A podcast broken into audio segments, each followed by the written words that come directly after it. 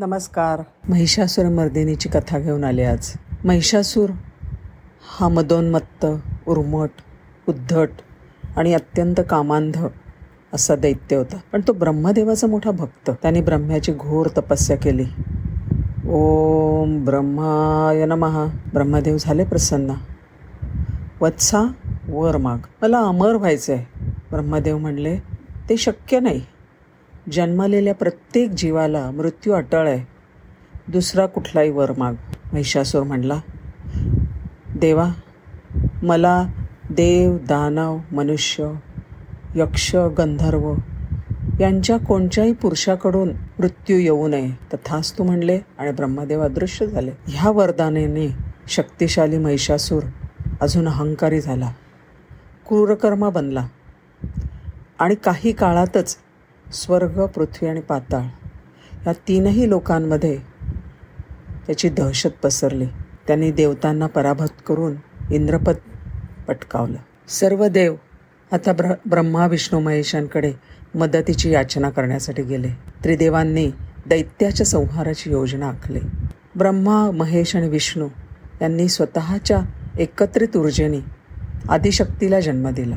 ही माता दुर्गा कशी होती? अत्यंत रूपवती अद्भुत पराक्रमाची असामान्य शक्तीची मूर्तिमंत प्रतिमा होती. तिचा उगम महिषासुराच्या समाप्तीसाठी झाला म्हणून तिला महिषासुर मर्दिनी म्हटलं गेलं. तिची शक्ती अनंत होण्यासाठी म्हणून भगवान शिवाने तिला आपला त्रिशूल दिला. भगवान विष्णूने देवीला सुदर्शन चक्र दिले. इंद्राने आपलं वज्र दिलं. ऐरावताने घंटा दिली. सूर्याने तेज दिलं. त्याचप्रमाणे इतर देवदेवतांनी देवीच्या हातात विविध प्रकारची शस्त्र आणि अस्त्र ठेवली. विश्वकर्म्याने अभेद्य चिलखत दिलं. अशी ही दुर्गा वनराज सिंहावर आरूढ झाली. तिने हुंकार भरला की ज्यामुळे त्रिभुवन डळमळलं. महिषासुराने पाहिलं शस्त्रांनी सज्ज असलेली एक विशाल सुंदर स्त्री सिंहावर आरूढ होऊन युद्धाला आली आहे देवीच्या पुढे नंतर उग्रदा नावाच्या राक्षसिणीने साठ हजार राक्षसांसह या युद्धात उडी घेतली.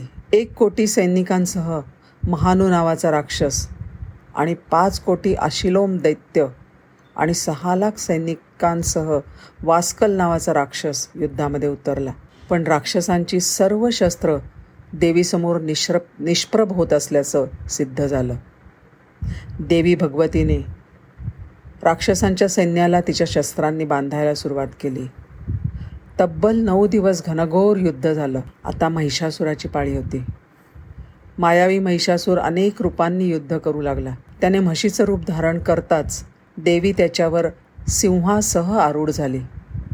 आणि तो मनुष्य रूपामध्ये येऊ लागताच देवीने त्याचा वध केला. सर्व देवदेवता प्रसन्न झाल्या आणि आकाशामधून फुलांचा वर्षाव केला.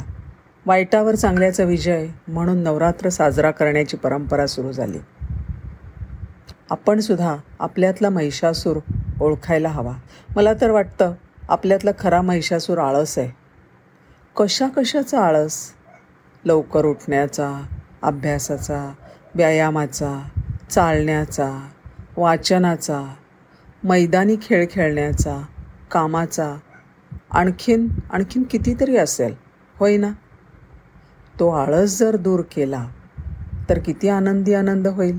धन्यवाद.